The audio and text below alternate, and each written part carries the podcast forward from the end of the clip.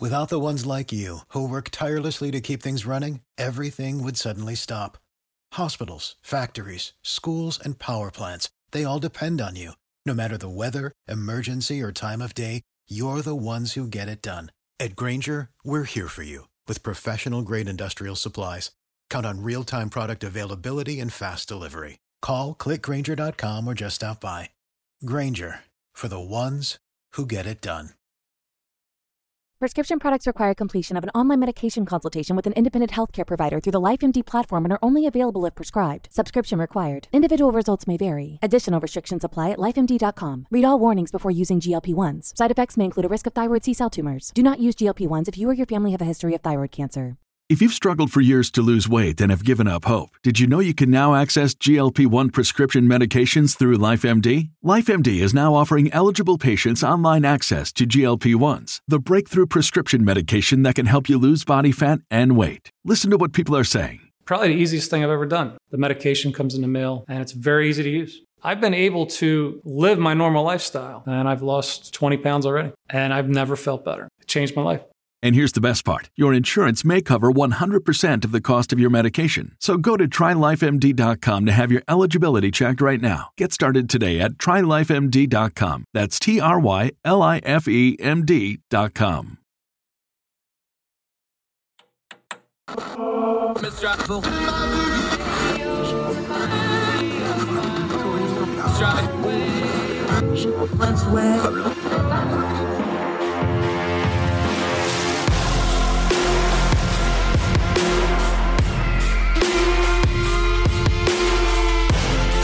with your host, Andrew Donaldson. This is Heard Tell.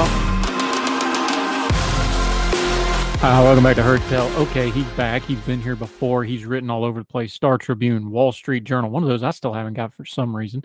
Uh, Yahoo News.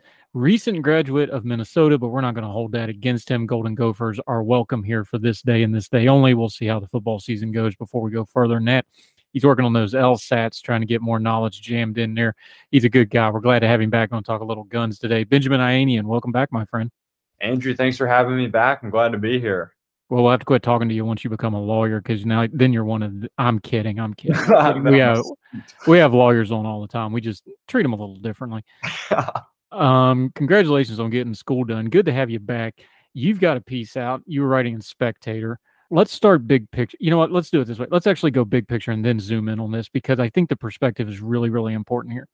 I think one of the biggest problems with gun control and gun rights, both both sides of this argument is when we we only talk about it when there's an event, usually a tragic event or a legislative event. We had them back to back in this case. That's the only time people want to talk about these, and we never string them together and we never look at it as a big picture thing and we never look at it linearly instead of just as a sequence of things i think that's a big problem because i think a lot of the issues with this is we want to just deal with them in the individual things with whatever our priors were and we lose perspective on this. Do you think that's a fair way to kind of frame this all up? I think that's a completely fair way to frame the discussion. I think that it is a problem that we seem to talk about this issue so often whenever in a, a, a, terrible tragedy occurs. And then if there's a lull where there isn't a big event in the news cycle then the discussion kind of goes to the back burner and people don't talk about it as much. And so we we're always discussing this issue when passions and tensions are the highest. Um, you know people's opinions can change um, from times of you know passion and fervor to when they're you know more calm and, and thinking about certain issues more collectively. And so i do think that it's important that you know we talk about the issues of gun violence constantly because um, it, it is an issue in the united states that is worth our attention and our discussion. Um, but i agree with you a, a large problem is that we only talk about it when there is a major event in the news cycle and the other side of that, of course, is is that even though we have, let's just say, mass shootings, every single one of them have unique aspects. They have unique uh, precursors. They have unique individuals involved in them. Thank God. Usually, it, as far as I know of mass shootings, it's usually a one and done for the perpetrators for a variety of reasons. that's another part of this perspective thing is that we're trying to solve a problem that is a little bit different every single time, right? Yeah, the, every mass shooting is different. You can't draw, you know, consistencies with each event. And at the end of the day, as much it is a huge problem. I don't want to downplay, you know, mass shootings, active shooters, all this is a huge problem in the United States. Um, but the events are so you know rare in the sense of you know compared to you know gun violence more generally or you know people wanting to go drive their cars like people get in their cars way more often than we see an active shooter. And what i'm trying to illustrate with that is that we don't have a ton of data points um, because mass shootings and active shooters are so rare it's hard to draw causal conclusions about what leads to these events occurring or you know what can we do to stop it um, because at the end of the day when you don't have a large set of data points you're not going to be able to draw you know easy conclusions about what is causing these events to happen yeah benjamin Ayanian joining us okay let me give you the argument back to that uh, folks that are mo- for more gun control are going to say, well, of course, silly, the common denominator is the gun. So if we just get rid of the gun, then all the rest of that equation falls apart. What's the answer to that? Because that's what we hear a lot. That's what folks say. Well, the gun is the common denominator. So let's do something about the gun. What's your answer for that? Well, I have a, a few answers to that argument. For one, you know, people who argue stricter gun laws, you know, will eradicate this issue. I would just point to, you know, um, the gun violence archive data. Actually, and if you go to worldpopulationreview.com, they have listed um, every state and how many mass shootings they had between 2013 and 2019.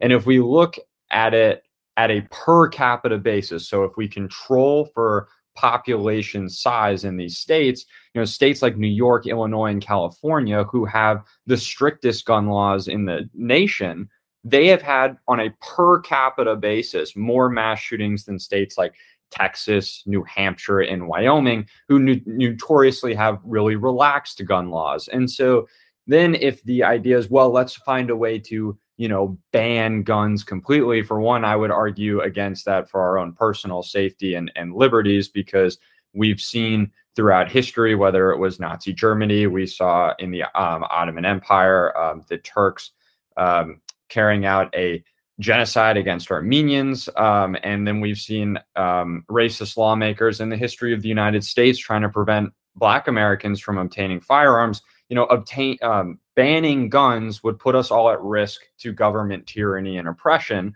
Um, but then I also don't even think it is possible to ban guns. People love to point to Australia. Australia had a you know a buyback program um, for their guns, but estimations are that only uh, 20% of people actually complied with that buyback, and authorities have admitted that there is a large um, black market for guns in Australia, where even organized crime organizations are able to get fully automatic weapons. And so the idea is if there is a supply of a good and there's enough demand, no matter how much how many laws we try to use to restrict the circulation of that good, we're just going to drive its circulation underground. We see that with drugs in the United States. You know, we've had a war on drugs. There's plenty of drugs circulating on the black market. We saw that with alcohol during the prohibition era, where per capita consumption of hard liquor actually rose during prohibition. And so I think that we're living in somewhat of a fantasy world if we believe we can just get rid of guns or stricter gun laws would eradicate this issue because we have plenty of reason to doubt that would be the case. Yeah, Benjamin Ayanian joining us. Now here here's the crux of the piece you wrote in the Spectator though is that the good guy with the gun. Part of its narrative, there's some truth to it. And to be fair, this is a very small percentage. This doesn't happen that much. However, here's where I think we need to go back to the wider perspective before we delve into the specific examples you give.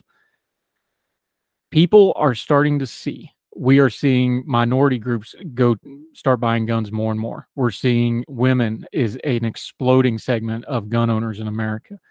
People that are vulnerable and or feel themselves to be vulnerable are wanting to arm themselves.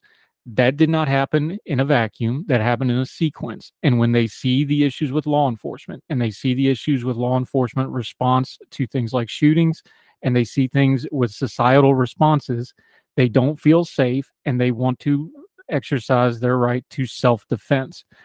I think that's an important context before you go because I think there's a habit of going, well, these are cowboys or these are renegades or these are people just running around shooting guns. I think this is a small percentage, but I think we're going to see more of it because the numbers don't lie. Gun ownership's going up, right? Absolutely. Gun ownership's going up. And in states where, you know, we see the relaxing of licensing requirements for carry permits, we see applications going through the roof. Last time I checked in Maryland, their um, concealed carry permit applications were rising at a rate of, you know, 700%, at a 700% increase in permit applications at the time I wrote the Spectator article. And so, yeah, people are seeing what's going on with law enforcement. We saw in Uvalde an inexcusable law enforcement response to a school shooting in Parkland, Florida in 2018. We saw a officer hide um, when there was a school shooter. And so people are arming themselves because they believe in their right to self defense. They see that we are seeing active shooters um, across the country. It seems that almost weekly or bi weekly, there's a new news story of active shooters. And we see law enforcement not always acting in the ways that they ought to. And so people are now taking seriously their right to self defense. And as a result, they're arming themselves. Benjamin Ayanian joining us on Heard Tell. We're going to take a quick break. When we come back, we're going to talk about a couple of the specific instances with good guys with guns or good Samaritans with guns. What can we apply? Also, what we can apply because that's not going to be scalable in every situation. Tough topic again gun control, Second Amendment rights, the eternal struggle between the two. Benjamin Ayanian's helping us sort it out on Heard Tell, and we'll continue with him right after this.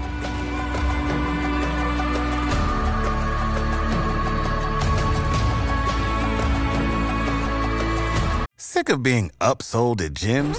My guy, you're currently a base member. For $90 more, I can upgrade you to our Shred membership. For 130 more, you'll be a Swole member. And for just $300 more, you'll reach Sweat Platinum.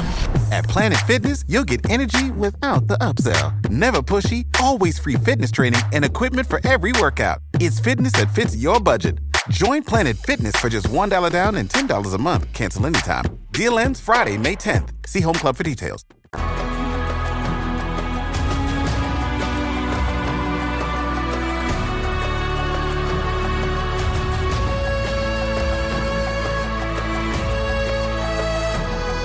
Uh, welcome back to Heard Tell. Benjamin Ayanian's back on the program. We're talking a little bit gun control versus Second Amendment and the Good Samaritan narrative. It's fair to call it a narrative, isn't it? Because it it seems to be more narrative than it actually happens. You actually did the research on this. When it does happen, what's some of the takeaways that you found? What's some of the common threads? It is again, it is rare. It's not scalable to every single situation. But when it does happen, what's some of the common threads you're seeing when you wrote about it? Yeah, so first, let me give an idea and a contextualization of how rare this actually is. And, you know, earlier in our discussion, I said that, you know, active shooter events are incredibly rare, which makes it hard to draw conclusions from them. And so from 2000 to 2021, um, according to Texas State University data, there were 464 active shooter events in the United States, which is defined as when there's an individual or multiple individuals attempting to kill or are killing multiple unrelated people in a public place. This is what we tend to think of when we're talking about you know tragic mass shooting events. And so there were 464 from 2000 to 2021 and in 24 of them the shooter was stopped by um, a legally armed bystander before the police actually arrived. And so the one that i focused on in my op-ed for the american spectator was in Greenwood, Indiana. We saw an individual bring a handful of firearms and about 100 rounds of ammunition into a mall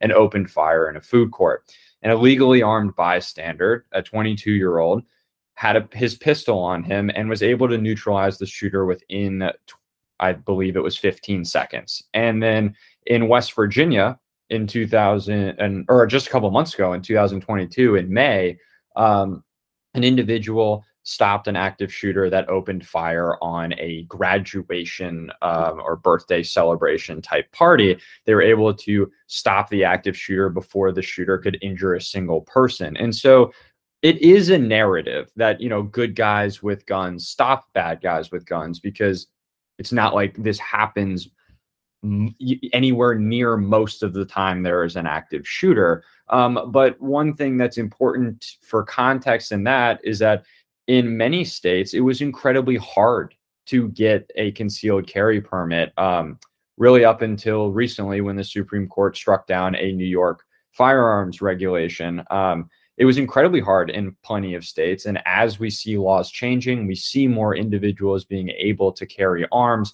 And hopefully, they'll be able to play a role in stopping these active shooters because an individual who wants to go do harm to a random group of individuals, they don't care about the law. They don't care if they can legally own a gun. They don't care if they can legally carry that gun. If they're determined to cause harm, they bring those firearms wherever they're going. And so what you see is that law abiding individuals can make us safer because if they are armed and they know what they're doing and they're educated on carrying on how to carry a firearm responsibly they can stop an active shooter before police arrive on scene. And now there are risks involved because if you have two people shooting and the police show up, they might not know which one is the active shooter. And we've seen that go wrong um, in the past. At the end of the day, there are risks involved whenever there is a dangerous active shooter event. And I, it was my opinion in my piece that we are safer at the end of the day when law abiding citizens are carrying concealed firearms because they can act quickly instead of having to wait for police officers to arrive on scene if they aren't already. Yeah, now here we go. We're going to go to the devil's advocate argument again. And it is a fair argument to make is like you have armed citizenry, unlike the police who have standards to carry their firearm. They have to be qualified, they have to train on it. Um, setting aside the part of police response not being what it should be sometimes they we know what they are at least on paper capable and expected to do. You do not have that with the citizenry especially when 50 states can have theoretically 50 different gun uh, laws. Some of them may have certain requirements for concealed carry some of them may not. Some of them may have open carry with no uh, no standards whatsoever. It's going to vary that part of this is not going to change. We have a Supreme Court that is very favorable to gun rights right now. So I would suspect those court cases are going to trend that way, at least for the foreseeable future. The argument is you don't know whether that good guy with the gun actually knows what he's doing or not. Again, the sample size you have, we have some success. There's also a potential for tragedy here, yes? There's absolutely a potential for tragedy. I think that that is a completely fair counter argument that you know we don't necessarily know whether or not the good guy with a gun knows what they're doing to any similar degree that a police officer does. I think that that is a fair you know pushback. But what i would argue is that for the most part you know people who go they purchase a firearm or there are firearms you know in their family and they've been taught how to shoot i think that the the one issue is these people are viewed as you know gunslingers that have no idea what they're doing. A lot of individuals who own firearms are very dedicated to understanding firearms. They have an interest in firearms. They enjoy going to the gun range. And so i don't think it's a fair characterization of individuals who tend to carry firearms um, or individuals who go through the concealed carry permit process um, I don't think it's fair to characterize them as gunslingers, which I feel a lot of individuals in the media do these days. Um, but on top of that, there are states, 25 of them to be exact, that have constitutional carry, which says that if you do not, uh, or if you are legally able to own a firearm, a handgun, then you can legally carry it in public without um, going through any permit process. And there are obviously dangers associated with that. I mean, imagine if I'm 18 years old, um, well, 21 for a handgun. Imagine I'm 21 years old, I purchase a pistol. I don't know the first thing about it, and all of a sudden I'm carrying it. There are obviously going to be dangers associated with that. Um, there are other states who have incredibly strict um, licensing processes. They now just have to be object- objective.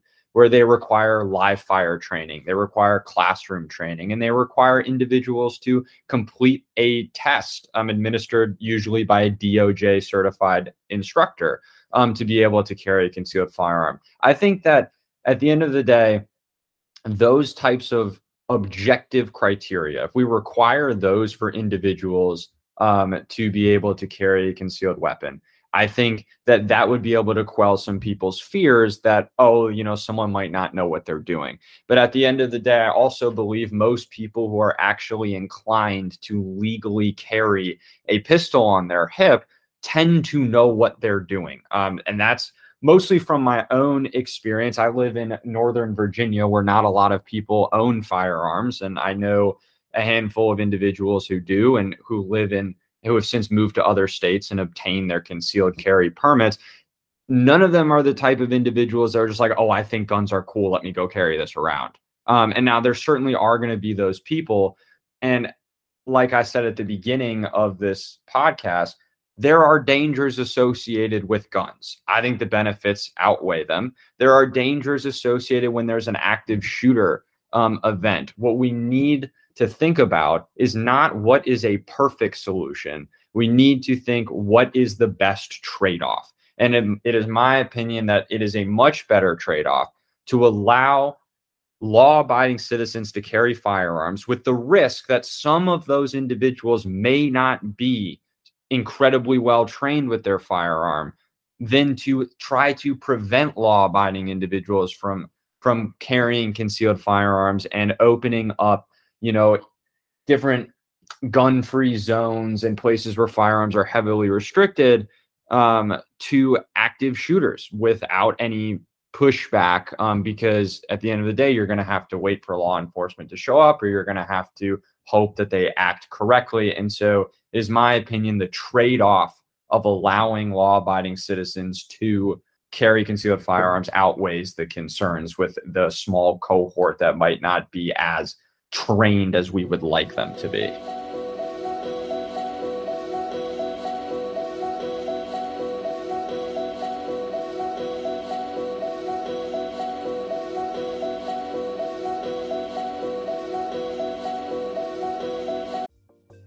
Folks, if you've listened to the Heard Tell program, you've heard our friend Gabriella Hoffman, but you need to make sure you're checking out her podcast, District of Conservation. It's a podcast exploring the nuances of true conservation efforts from DC and beyond. From topic discussions to exclusive interviews with conservation and energy newsmakers, Gabriella keeps listeners appraised of the latest news stories while elevating important voices. Listen to District of Conservation on Apple Podcast or wherever podcasts are played.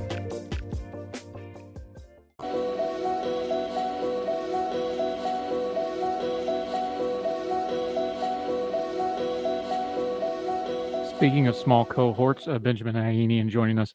Uh, we live in the real world, so this is just a real world question. Social media is what it is. It amplifies everybody, good, bad, or indifferent.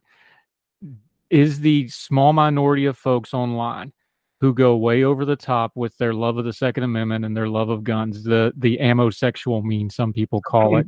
Let's just be real here they're not helping if you really like the second amendment and you're trying to argue for you know gun rights and there's a small minority out there that's probably not helping the cause here.